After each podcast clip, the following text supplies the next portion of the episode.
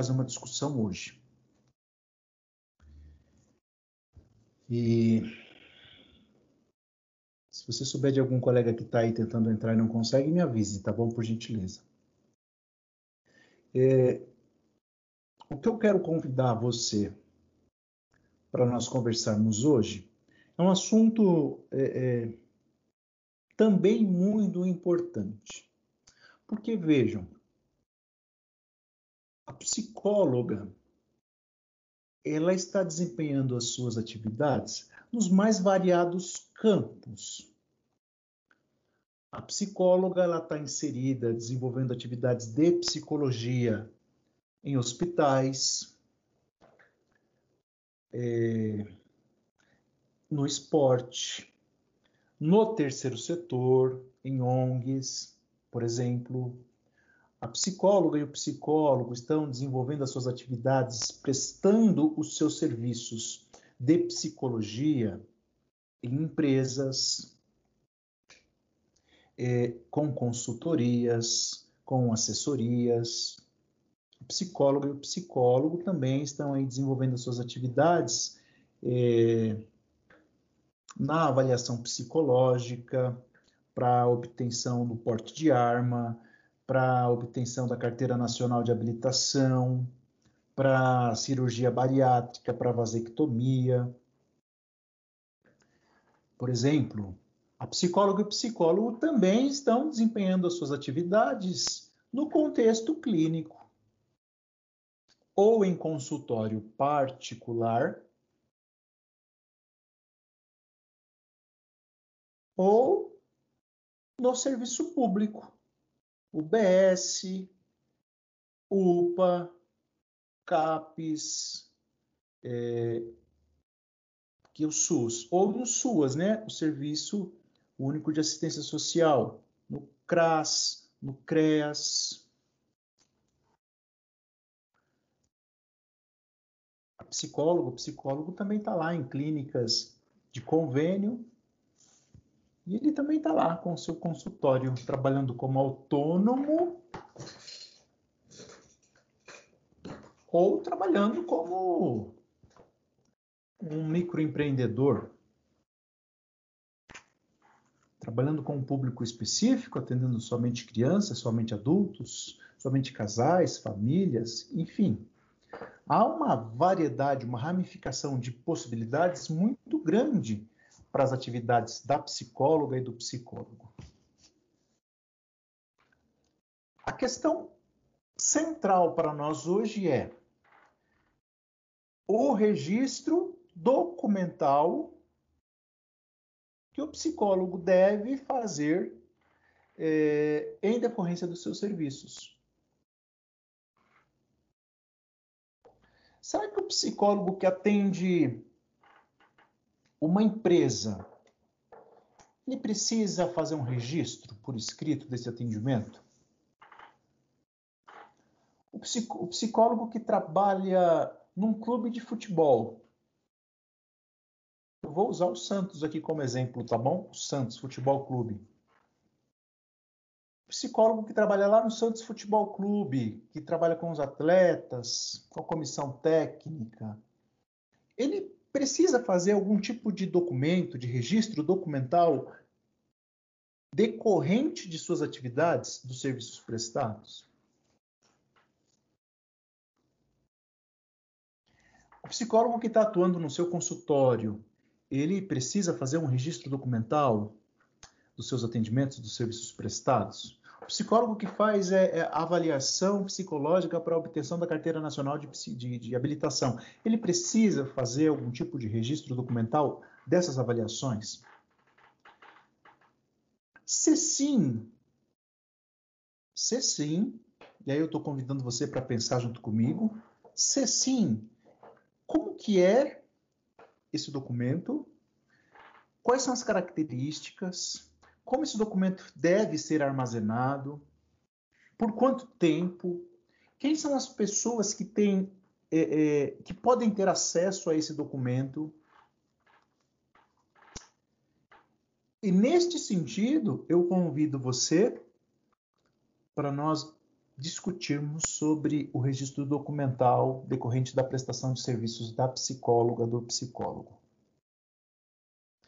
E para fazer essa discussão, a gente vai é, utilizar como parâmetro, como base, a resolução do Conselho Federal de Psicologia número 1 do ano de 2009. Para usar como base a nossa discussão, teremos a resolução do CFP número 1 do ano de 2009.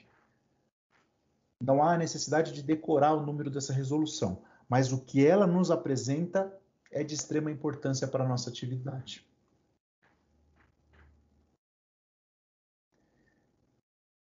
E para iniciar, senhoras psicólogas e senhores e senhor psicólogo Gabriel,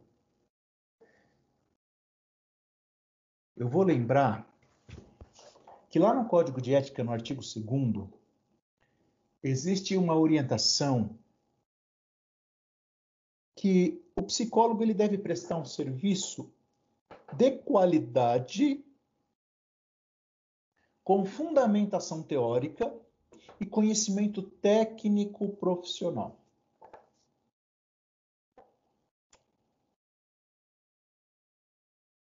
Veja, quando a gente fala em psicologia, em serviço psicológico, quando a gente fala na atuação da psicóloga, em todos esses campos de atuação, em todos esses campos de possibilidades, nós estamos falando de uma intervenção, de uma proposta que possui e deve possuir embasamento técnico científico.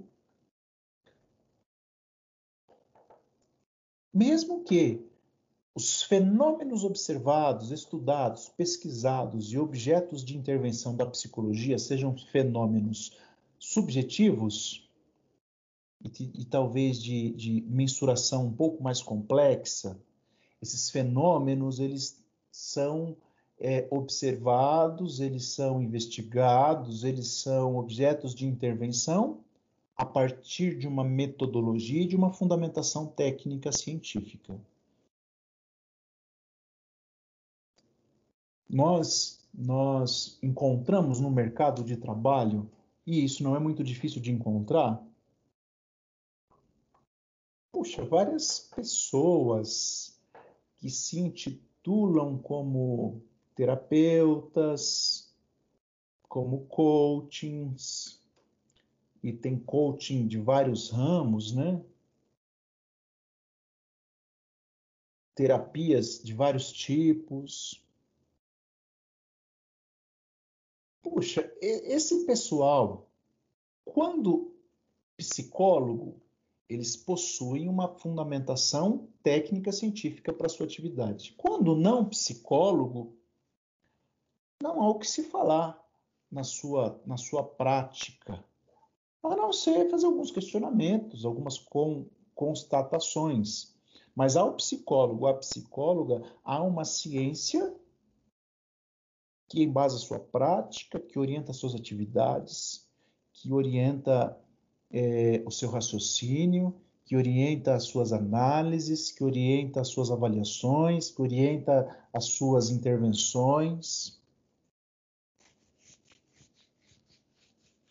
Por isso, o artigo 2 do Código de Ética vai falar de uma prática com fundamentação teórica, né? fundamentação, mais ou menos assim. Eu tenho a prática aqui, mas a minha prática está sobre o que eu tenho de fundamento teórico. Não há uma prática sem fundamento, né? Eu tenho uma prática sobre um fundamento teórico, com base num conhecimento técnico e científico.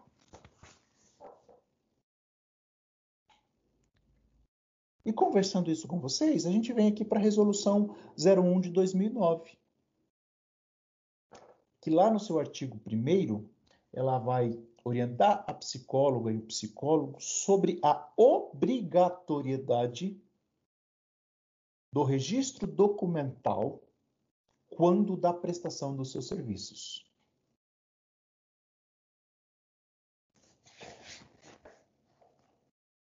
a resolução vai é, orientar sobre a obrigatoriedade.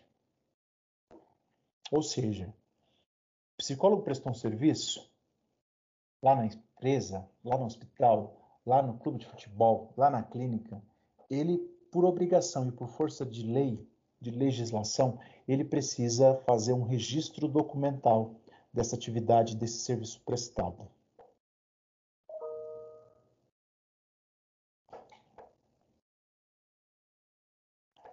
Agora a gente precisa conversar, precisamos entender algumas características desse registro documental. Como deve ser feito? Ah, mas eu fiz, fiz só um atendimento, é, foi tão rápido, ou, ou depois eu anoto, depois eu registro. E... Opa, cuidado você tem uma condição de obrigatoriedade para fazer o registro documental dessa prestação de serviço que você realizou. E vamos entender como serviço psicológico, como a gente disse, é, as mais variadas possibilidades de campo de atuação em psicologia. Vamos entender como serviço psicológico prestado a uma pessoa, a um grupo ou a uma instituição. A uma pessoa, um grupo ou uma instituição. E a nossa conversa hoje vai ser centralizada nesse sentido, nessa obrigatoriedade do registro documental.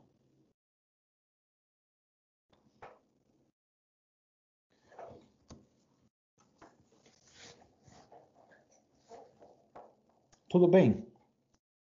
Alguém quer falar alguma coisa? perguntar algo? O professor, okay. sim. Todas as é, eu sei que é lei, mas assim, todas as abordagens fazem esse registro, porque assim é, tem psicólogo que a gente vê que eles anotam durante a, a terapia, eles fazem anotações.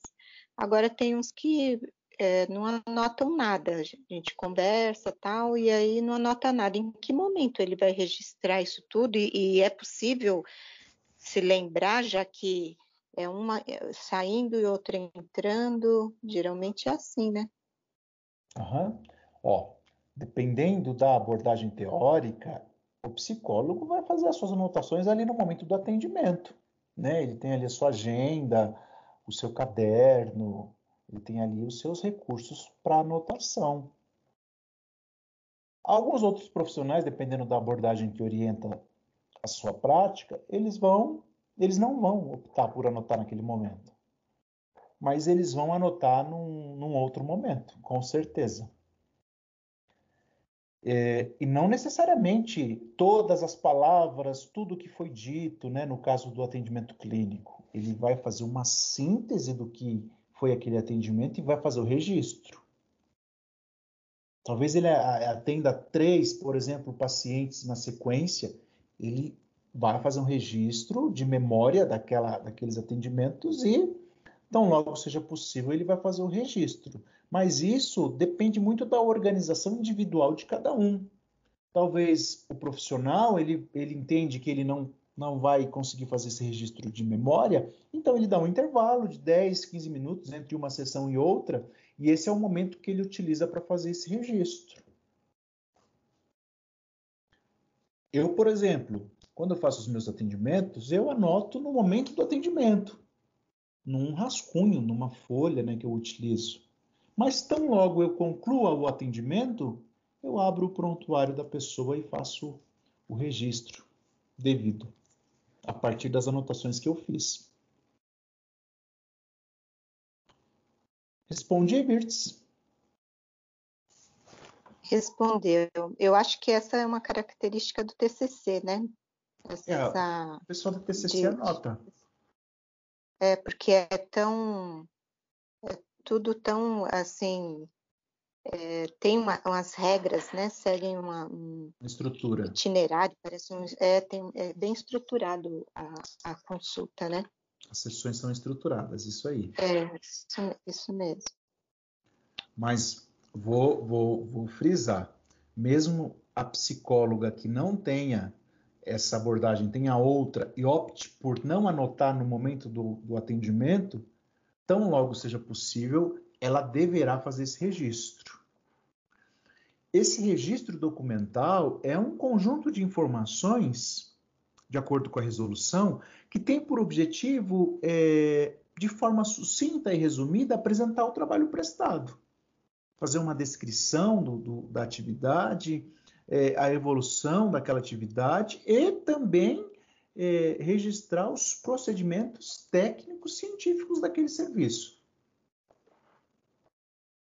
E vamos entender como serviços psicológicos não só o atendimento clínico, mas o atendimento que você preste em um hospital, numa empresa, no terceiro setor, na psicologia do esporte, enfim. O psicólogo prestou serviço, ele tem essa obrigatoriedade de fazer o registro documental. Que é essa síntese, né? essa, essa descrição sucinta do serviço prestado.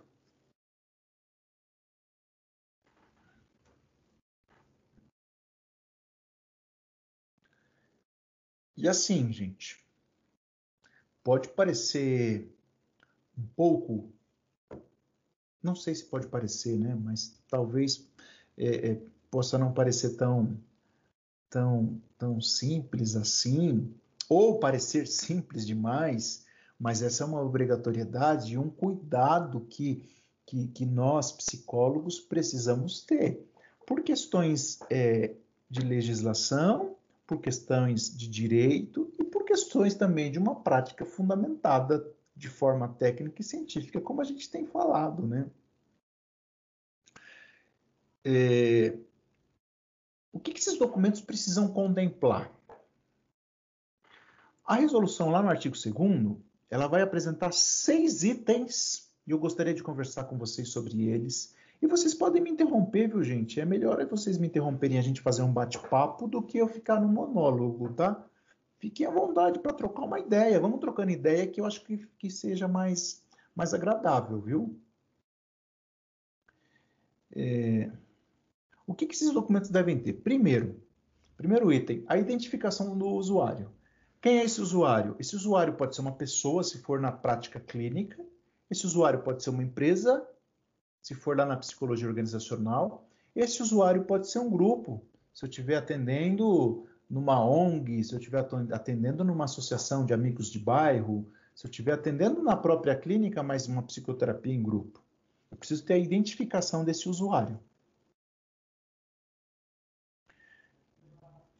Segundo item importante: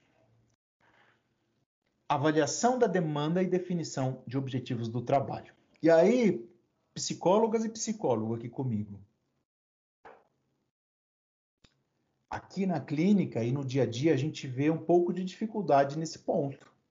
O que é avaliação da demanda? O que é definição de objetivos do trabalho?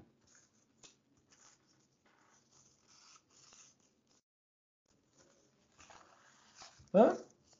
Alguém me ajuda? Por partes, né? O que é a avaliação da demanda nesse registro documental? Pensando na psicologia clínica. A demanda é aquilo que é aquilo que vem para você tratar, para você trabalhar, não é isso? Você... Então, a avaliação da demanda é quando você vai entender qual, qual a, a linha que você vai ter que trabalhar, quais são as formas que, de, de, de, de, linguagem lá, de, sei lá, de abordagem, alguma coisa ali que você vai preparar para conseguir fazer o atendimento. Não sei se eu estou muito errado. Não, tá, tá. tá eu acho que aí já, aí, eu acho que isso aí já seria mais a definição do objetivo do trabalho, não é? Como você vai trabalhar com, esse, com essa demanda. A demanda seria o, o problema que a pessoa traz, qual é o, a, o, o sofrimento dela. O problema que ela traz não seria a queixa? É, e, uma, e a demanda que ela tem, pelo menos é, é assim que eu, que eu já ouvi é, ser tratado a queixa também. Não, a gente está numa discussão, viu? Não se preocupa entre o que está certo e o que está errado, viu, Miss? Tá. Não, tá eu quero entender, não, Isso. normal. Então, aí a pessoa vai levar o problema que ela tem, e você vai fazer a avaliação, e aí vai chegar, vai definir como que vai tratar esse problema. Quais são os. É, qual, qual, será a estratégia utilizada para tratá-lo. Se nós pensarmos na, na psicologia clínica, lá no seu consultório, aquilo que a pessoa traz no primeiro atendimento não é a queixa, aquele primeiro problema que ela traz. Estou aqui por isso.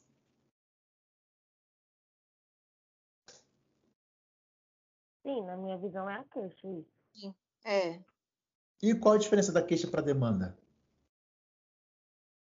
Eu acho que, que a...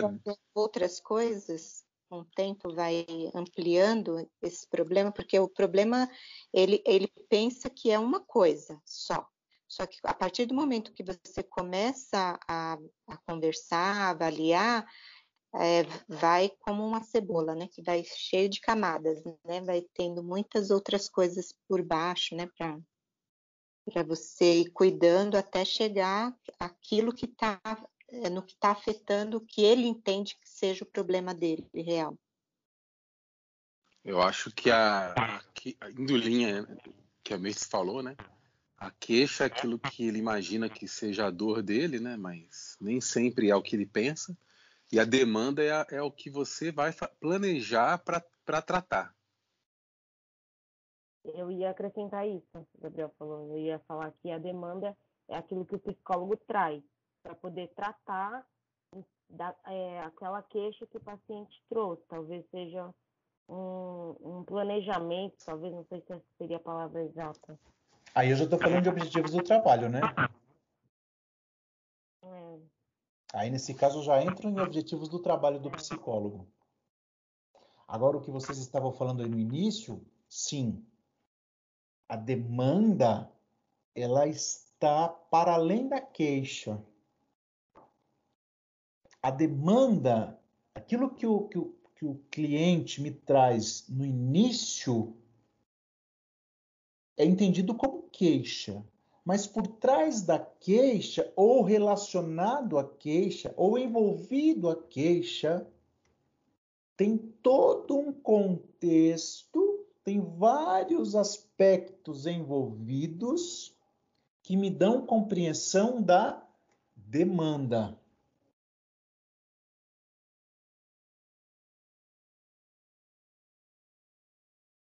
E esse registro documental deve, deve descrever essa avaliação que o profissional de psicologia faz, a avaliação da demanda. Aí ficou muito claro. Ficou melhor, Mirtz? Sim, eu usava esse termo como, como sendo a queixa. Eu, eu imaginava que demanda e queixa seria a mesma coisa. E, é, tá. e na verdade, demanda é mais profundo, né? Mais amplo, mais profundo, é. isso aí. Isso aí. Mas, mas a demanda não tem não, nenhuma relação com a ação do psicólogo, no sentido de vou trabalhar, sei lá, vai, vou usar testes, vou usar algumas ferramentas, ou não, a demanda é só relacionada realmente ao que tem tudo que está por trás ali da queixa. Não tem, nada, não tem nada a ver com a ação do psicólogo. Tem tudo a ver. Porque a partir da avaliação da demanda, Gabriel, que eu defino os objetivos do meu trabalho. Percebe? Entendi. Beleza. A partir entendi. da avaliação que eu tenho da demanda, que eu vou estabelecer o meu plano de tratamento, as minhas possibilidades de intervenção, os objetivos do meu trabalho. Com aquele indivíduo, com aquele grupo, com aquela instituição. Ok, ok, obrigado. Professor, Sim, Deixa Rebeca. Para ver se eu compreendi. Claro. A, de, a, demanda é o contexto que está por trás da queixa?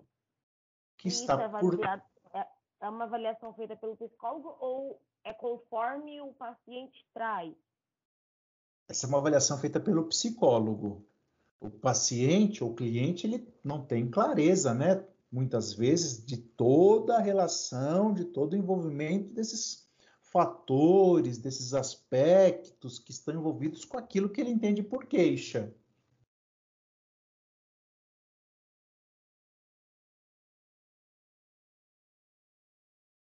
Tá. Tá entrando mais ou menos. Tá, mas não tem problema, a gente vai conversando aqui. Evelyn, ia falar A alguma coisa? A demanda, no caso, é aquilo que o psicólogo vai destrinchando a partir da queixa que ele traz, né? Isso, essa palavra destrinchando, acho que é uma boa palavra. Eu vou destrinchando e compreendendo, né, o que o que está por trás, o que está relacionado, o que está envolvido, o que está em volta dessa queixa, que nem sempre essa queixa se mantém, né, ao longo dos atendimentos. Às vezes a pessoa vem com uma queixa, essa queixa muda. Porque vejam, o que nos interessa, não que a queixa não seja importante, é claro, mas o que nos interessa é a avaliação da demanda. Então é esse, esse, essa compreensão, essa avaliação que o psicólogo vai fazendo para compreender qual que é a demanda para aí sim estabelecer os objetivos, a definição dos objetivos, a definição dos objetivos do seu trabalho. Entendi.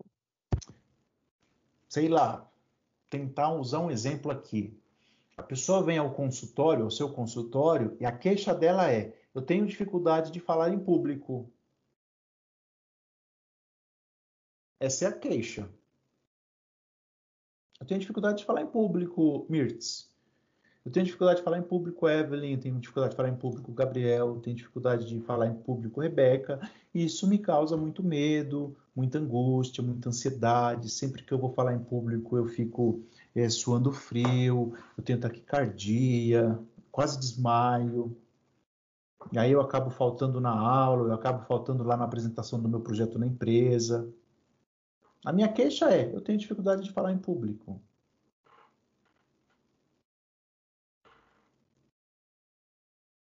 Aí quando você vai conversar, você descobre que existe mais, tem muito mais por trás disso. Talvez uma repressão, né? Foi muito quando criança muito reprimido, muito cobrado, muito avaliado. É, é, Isso talvez continua. assim, aí você é, desenvolveu esse, essa esse medo, né, de, de, falar, porque a partir do momento que toda vez você falava, você era criticado, cobrado, então você acaba se retraindo, né? Então aí você fez uma avaliação de demanda, né? Claro, com uma Isso. linguagem mais psicanalítica me pareceu, e É. tudo bem. Foi. Isso, claro, mas você está fazendo uma seria a avaliação. ava- avaliação no TCC? Como seria isso? Alguém me ajuda?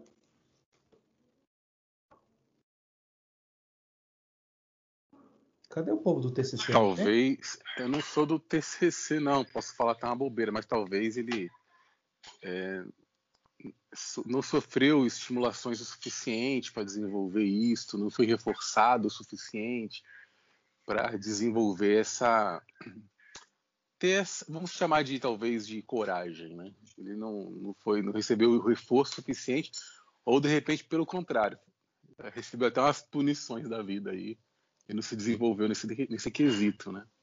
Tem que expor ele, né? Tem que tem que fazer algumas situações aí de testes para ele se, se posicionar, para ele pegar confiança, coragem e ele conseguir se desenvolver nessa área, né? Você fez Eu uma coloquei como sendo essa punição, isso aí tudo, aí eu coloquei, li- é, trouxe para a infância, né? Mas de repente, como o Gabriel falou, pode ser que não seja tão lá para trás. Mas é, é, teve uma crítica, né? A punição, né?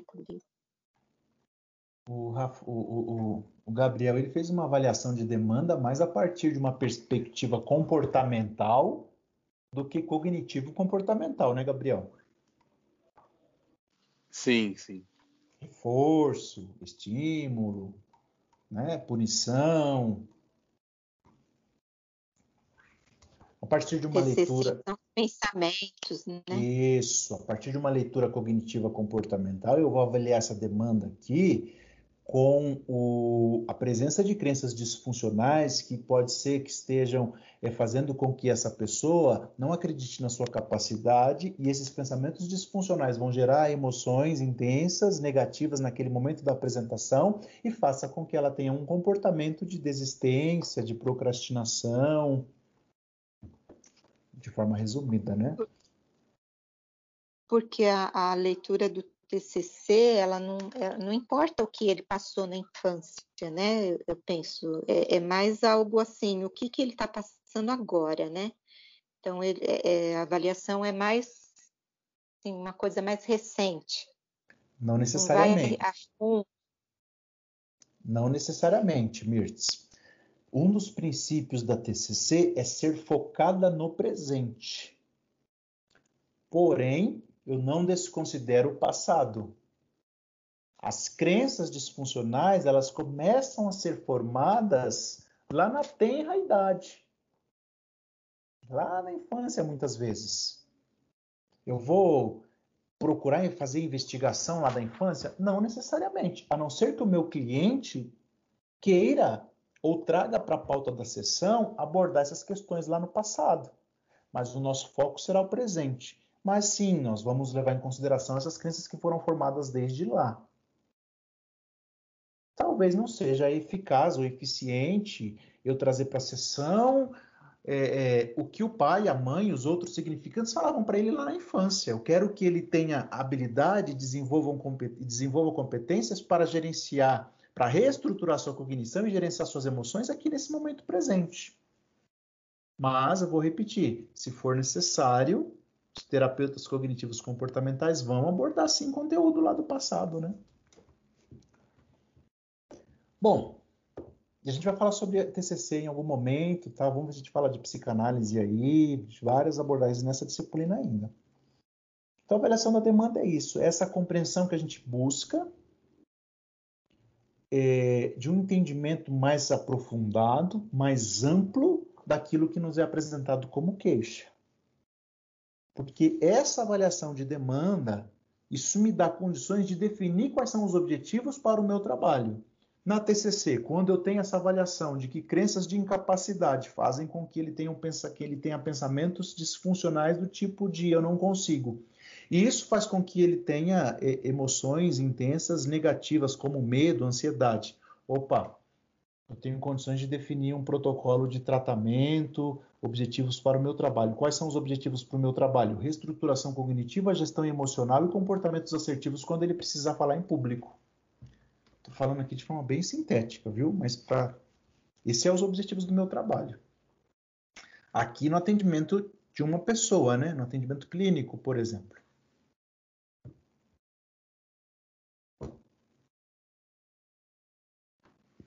Tudo bem até aqui? Esse é o segundo item.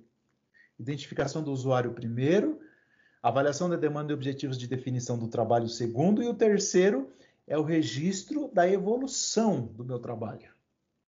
Pensando na, na psicologia clínica, a cada sessão, a cada encontro, eu faço aquilo que nós chamamos de evolução.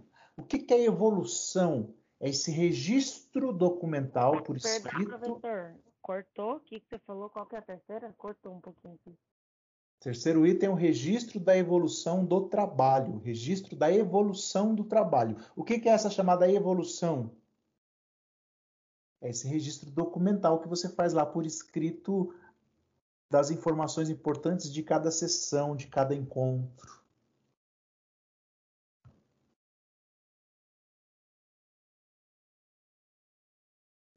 Esse registro ele também nos, nos favorece no sentido de, de proporcionar condições para que a gente acompanhe os procedimentos que estão sendo utilizados com esse, com esse nosso cliente a cada encontro. Mas vejam, psicólogos e psicólogos, estou usando o exemplo clínico, mas compreendam essa necessidade como qualquer serviço psicológico prestado. Por exemplo, eu sou psicólogo organizacional. Quando eu atendo uma empresa, eu tenho lá o meu registro das minhas intervenções, da avaliação da demanda, primeiro, né, da, da, identificação do usuário, da avaliação da demanda, dos objetivos do meu trabalho lá naquela empresa, e aí eu tenho uma evolução do trabalho que eu estou realizando e dos procedimentos que eu estou desenvolvendo ali naquele local.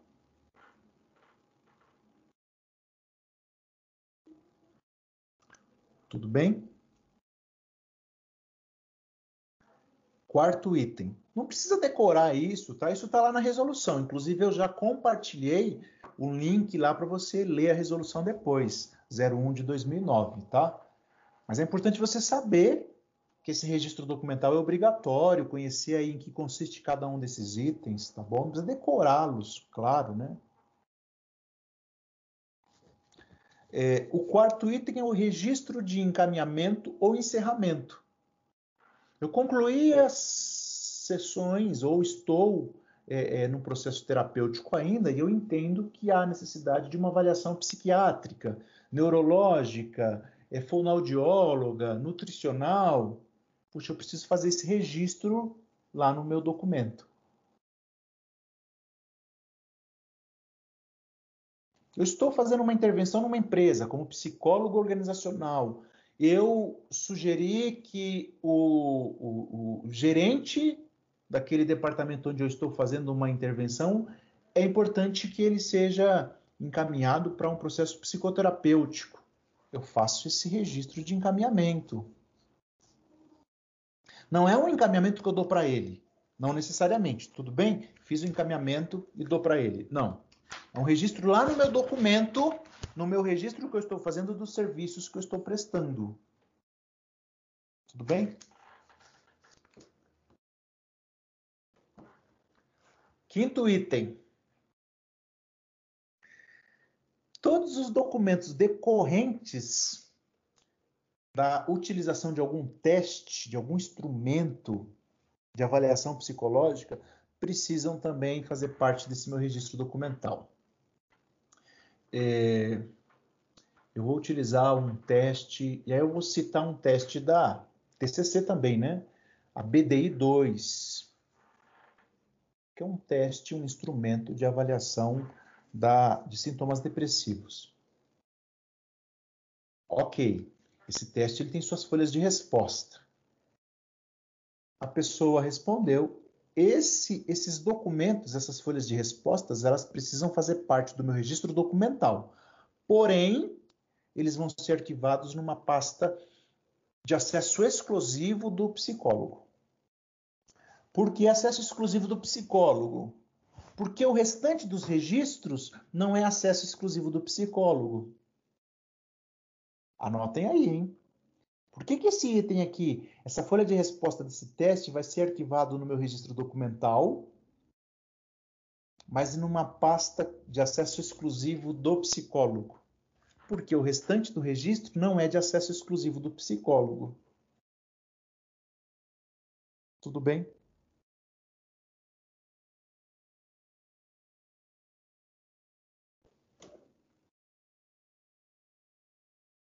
Quem mais pode acessar essas informações?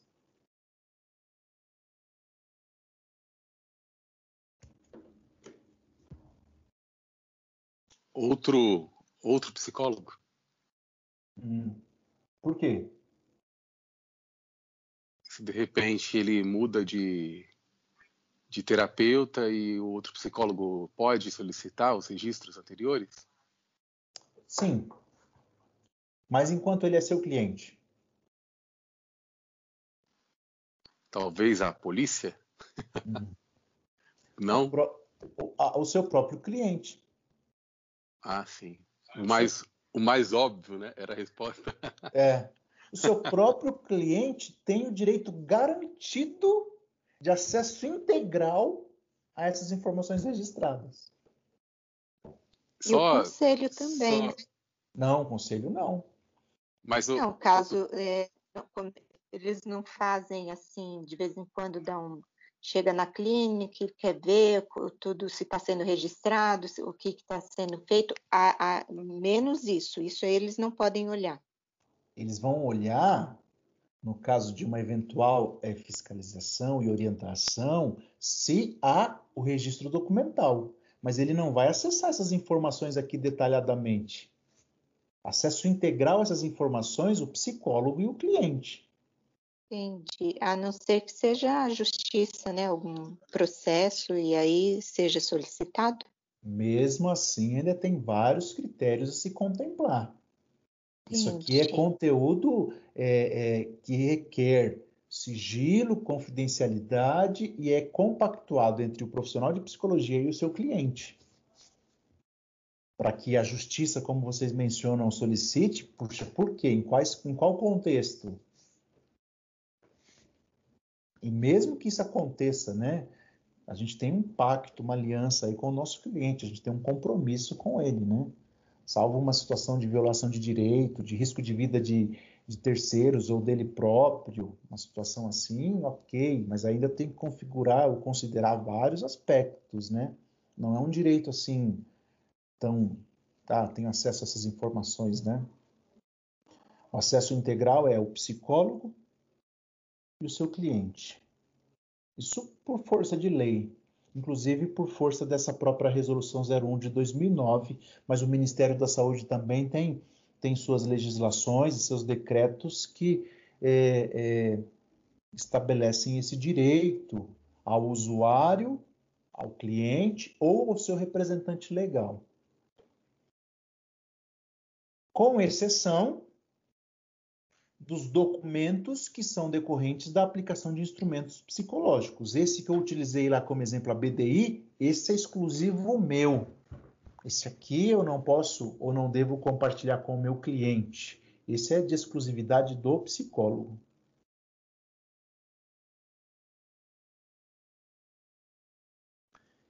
É...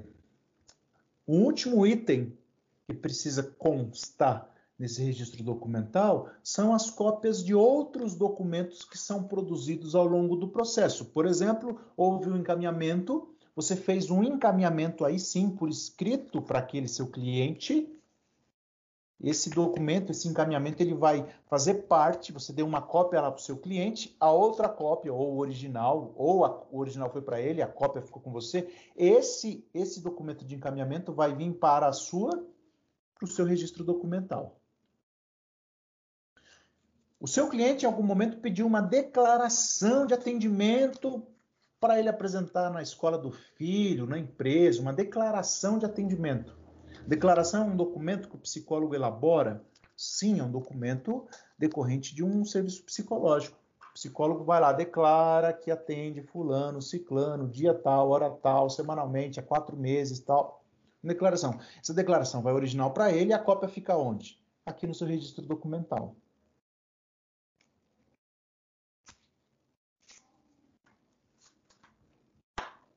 Então, é, é cópia de outros documentos?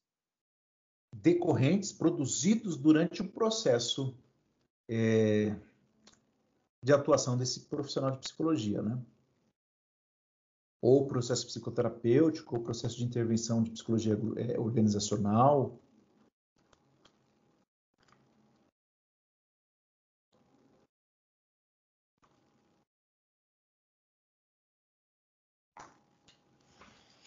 Esse registro, que a gente está chamando de registro documental, ele pode ser informatizado? Eu estou provocando vocês só para a gente pensar junto, tá bom? Não é testando, não é para a gente participar aqui de uma conversa, viu? Ele pode Eu ser... acho que pode, pode, pode, você pode armazenar no, no computador, né, no pendrive, sei lá como que é, mas você tem que manter os originais ah, para acessar com mais facilidade, né? Aí você tem no computador, mas você tem que manter os originais por cinco anos, não é? Quando você fala de originais, você está falando do, do escrito em papel? É, e dos testes e tudo mais. Então, mas a gente fala de registro documental, a gente está falando de uma gama de, de, de, de, documentos aqui, né? Dos decorrentes do processo, dos produzidos durante o processo, dos, dos registros que são feitos durante o processo, dos, decorrentes da utilização de instrumento de psicologia, dos instrumentos psicológicos. Esse registro, ele pode ser armazenado de forma informatizada?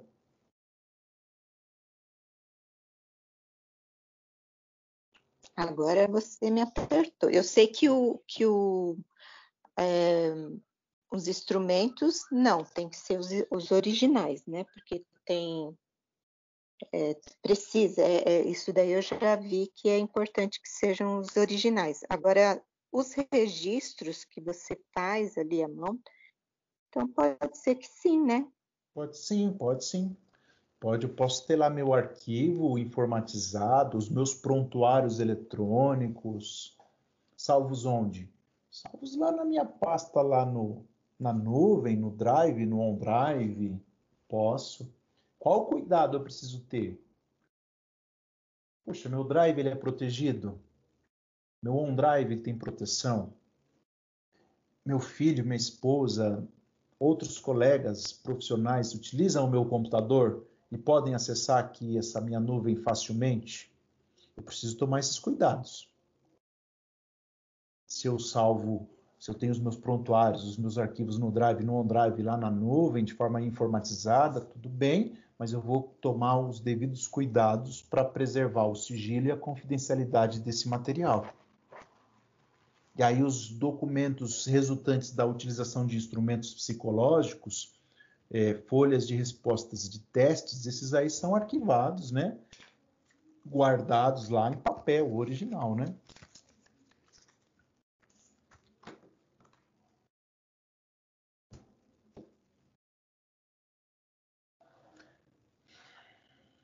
Tudo bem. Ok. É, a responsabilidade pela guarda e pelo armazenamento desse, desse documento, desse registro documental, é do psicólogo e ou da instituição onde esse atendimento ocorre. Se ela é no seu consultório particular, a responsabilidade é única e exclusivamente sua de arquivar, de guardar, de proteger esse documento, esse material. Por quanto tempo? Por no mínimo, esse tempo que a Mirtes disse, por no mínimo cinco anos.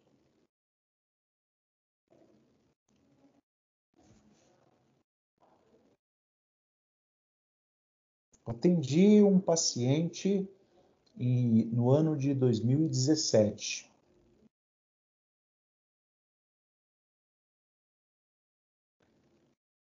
Lá, meados de 2017, eu fiz um processo psicoterapêutico com ele de 20 sessões.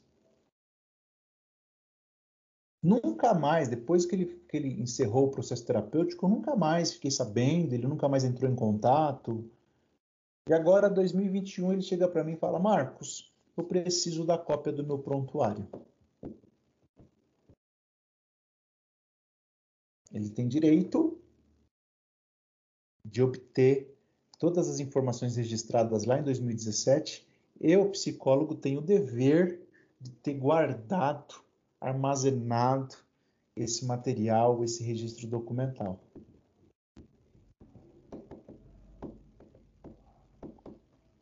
Aí eu posso ceder uma cópia.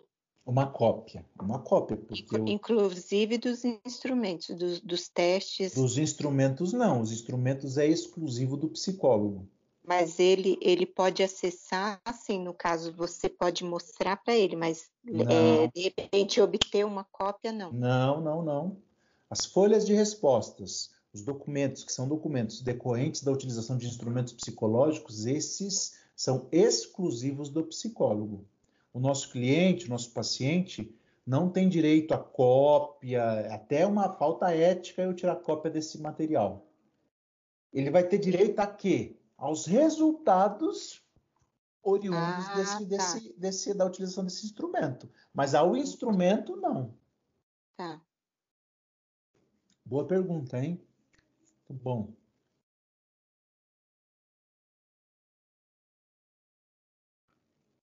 Tudo bem, gente? Alguém tem que fazer uma pergunta, alguma consideração? Vamos prosseguir? Tudo bem, professor. Boa. A gente falar dessas questões legais, às vezes fica um pouco cansativo, né? Mas vão aí participando aí conforme vocês queiram, tá? É... E quando a gente se encontrar aqui na clínica vai ser bem interessante, né? Que tudo isso aqui vai vir à tona, né? E a gente vai voltar a conversar sobre isso, né? Se a gente estiver por aqui ainda, é claro. Quando a gente fala do atendimento de, de uma pessoa no contexto clínico, a gente vai falar desse registro documental como sendo um prontuário. Prontuário. Que é a composição, a estrutura desse prontuário? Ele segue as mesmas é, é, orientações daqueles itens que a gente mencionou, quais sejam identificação do usuário, avaliação da demanda e definição dos objetivos do trabalho, registro e evolução do trabalho, registro de encaminhamento e encerramento, é, os documentos decorrentes da utilização de instrumentos psicológicos e as cópias dos documentos que são produzidos durante o processo. Um prontuário ele vai conter ou deverá conter esses seis itens. Um prontuário físico ou um prontuário eletrônico. E o nosso cliente, como foi dito, ele tem acesso integral às informações que estão contidas neste prontuário.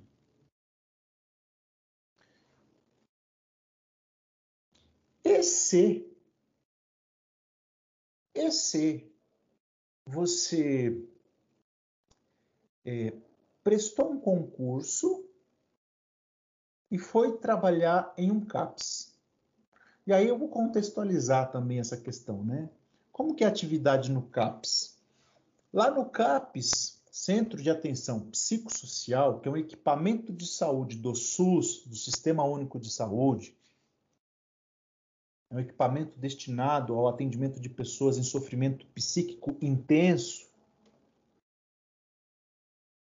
É...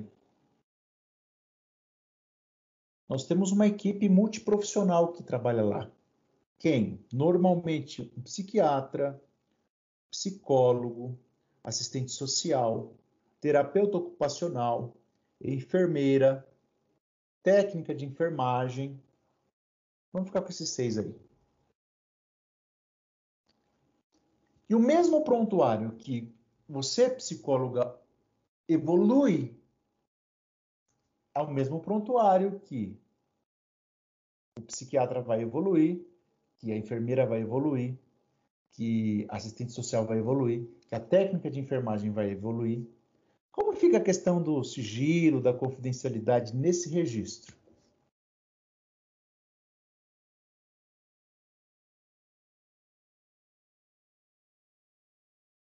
Eu estou usando o exemplo do CAPS, né? Mas pode ser qualquer outro equipamento de saúde que, que tenha equipes multiprofissionais lá trabalhando.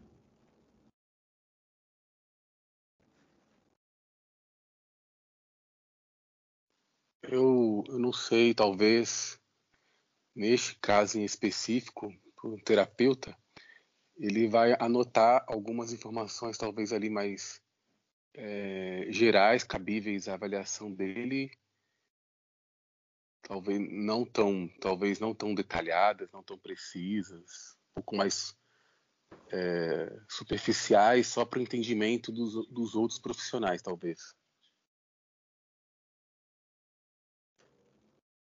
Perfeita sua resposta, Gabriel. É isso. Psicólogo, a psicóloga, ele vai se limitar a registrar apenas informações que são estritamente necessárias à compreensão dos objetivos do trabalho. Ele vai evitar detalhar conteúdo de sessão, aspectos e conteúdos ali que ele entende que não vai contribuir, contribuir em nada para a compreensão dos objetivos do trabalho e com as atividades dos outros profissionais. E aí, senhoras e senhor, o que registrar, o que evoluir o que eu escrevo, puxa, uma síntese de informações que estão relacionadas ao objetivo desse trabalho. Três linhas, quatro linhas. não preciso detalhar o conteúdo da sessão. Na verdade, eu não devo detalhar o conteúdo da sessão. Nem no prontuário único lá no serviço multiprofissional e também não tenho a necessidade de detalhar o conteúdo da sessão no prontuário que somente eu atendo a pessoa. Pensa num prontuário que você vai lá fazer um relato detalhado do conteúdo da sessão, uma página por sessão. Talvez você nem dê conta né, de fazer todo esse registro. Você vai é, é, é, registrar informações que, que, que, favoreçam a sua compreensão do acompanhamento, dos procedimentos que estão, usa estão sendo usados. A resposta, no caso do, do, do, de você atuando junto a uma equipe multiprofissional, é exatamente essa que o Gabriel deu. Eu vou me limitar a informações que possam contribuir estritamente para, as, para o entendimento dos objetivos do trabalho. E aí, se eu entendo que há alguma, alguma informação que eu queira registrar para minha compreensão, para o meu acompanhamento, aí sim eu tenho meu registro particular, pessoal lá, que nenhum outro profissional tem acesso.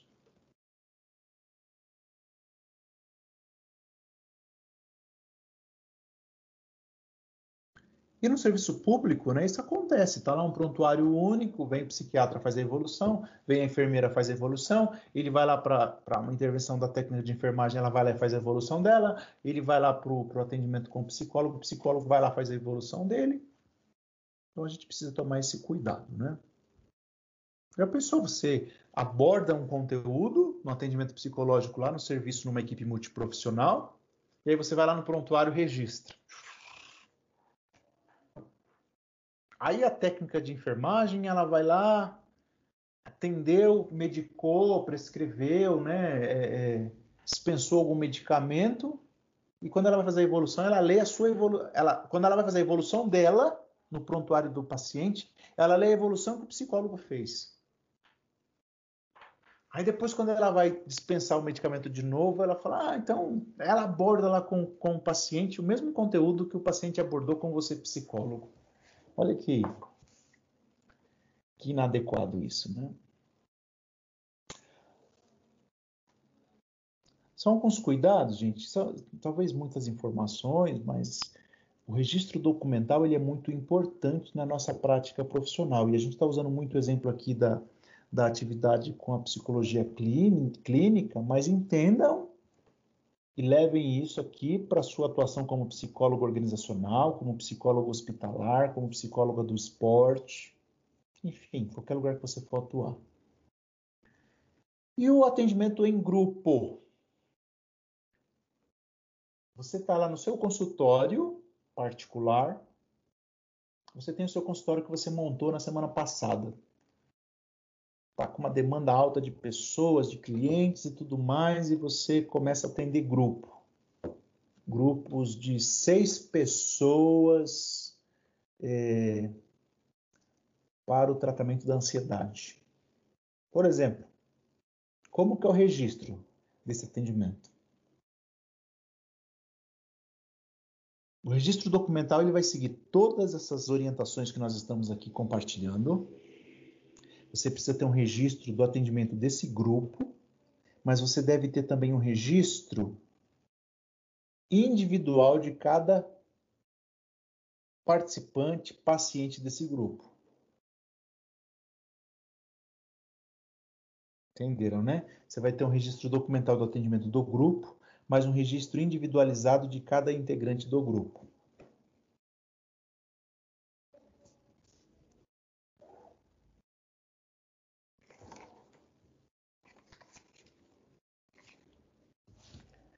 Tudo bem até aí, povo?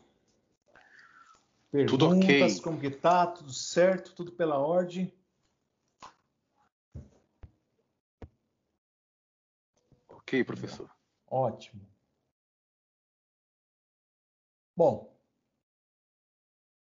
a gente precisa considerar também, eu estou falando aqui de prontuário, de prontuário desse registro documental e vamos entender como registro documental todo esse essa produção de documentos que fazem parte desse registro dos serviços psicológicos prestados.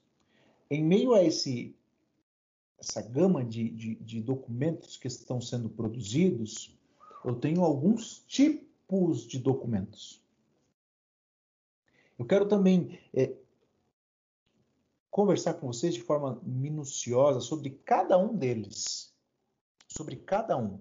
Mas para a gente fazer um fechamento aqui nessa, nessa questão do registro documental, a gente precisa lembrar da resolução 06 de 2019, que é a resolução que trata dos documentos escritos produzidos pelo psicólogo. E lá eu vou ter cinco tipos de documento. Documentos que são decorrentes da prestação de serviços psicológicos. A declaração que nós citamos hoje, o atestado psicológico, o relatório o relatório ele é dividido em relatório psicológico e relatório multiprofissional, o laudo psicológico e o parecer psicológico. Cada documento com uma finalidade, cada documento com uma estrutura. Esses documentos não são o registro documental, mas eles fazem parte do registro documental. Eu tenho lá o meu prontuário, vou assim chamar, do atendimento que eu presto naquela determinada empresa. E durante esse atendimento eu faço uma declaração, durante esse atendimento eu faço um, um relatório. Então esses outros documentos eles vão compondo esse registro documental.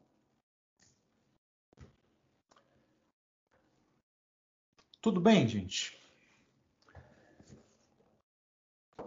Perguntas, por gentileza, é sobre isso que eu precisava conversar com vocês hoje, sobre a obrigatoriedade desse registro documental, a sua importância, a sua necessidade e, e a necessidade né, de você fazer esse registro documental em todos os locais onde você prestar o seu serviço como psicólogo. É, é, pensando no que a Mirtes disse, talvez você tenha é, uma demanda alta de atendimento, talvez você tenha, sei lá, muitos clientes, muitos pacientes, talvez você atenda várias empresas, enfim, que bom que isso aconteça, que isso acontecer, né? Mas não se esqueça desses critérios técnicos que fazem parte da nossa atividade. O que a gente foi mencionando aqui, discutindo hoje, está lá na Resolução 01 de 2009. Eu vou decorar o número dessa resolução? Não necessariamente. Não necessariamente. Mas a gente terminar aqui hoje com a compreensão de que há uma obrigatoriedade no registro documental, uma necessidade de registro documental dos serviços psicológicos prestados as características, como devem ser feito, como deve ser armazenado, por quanto tempo isso deve ser guardado, quais são, a, qual, são as estruturas que esses documentos precisam ter. Puxa, tá ótimo. Tá ótimo aqui o, o, a nossa discussão sobre esse registro documental. É... Então é isso, gente. É isso aí que eu precisava conversar com vocês, viu? Vocês gostariam de fazer alguma colocação, alguma pergunta aí? Desculpa.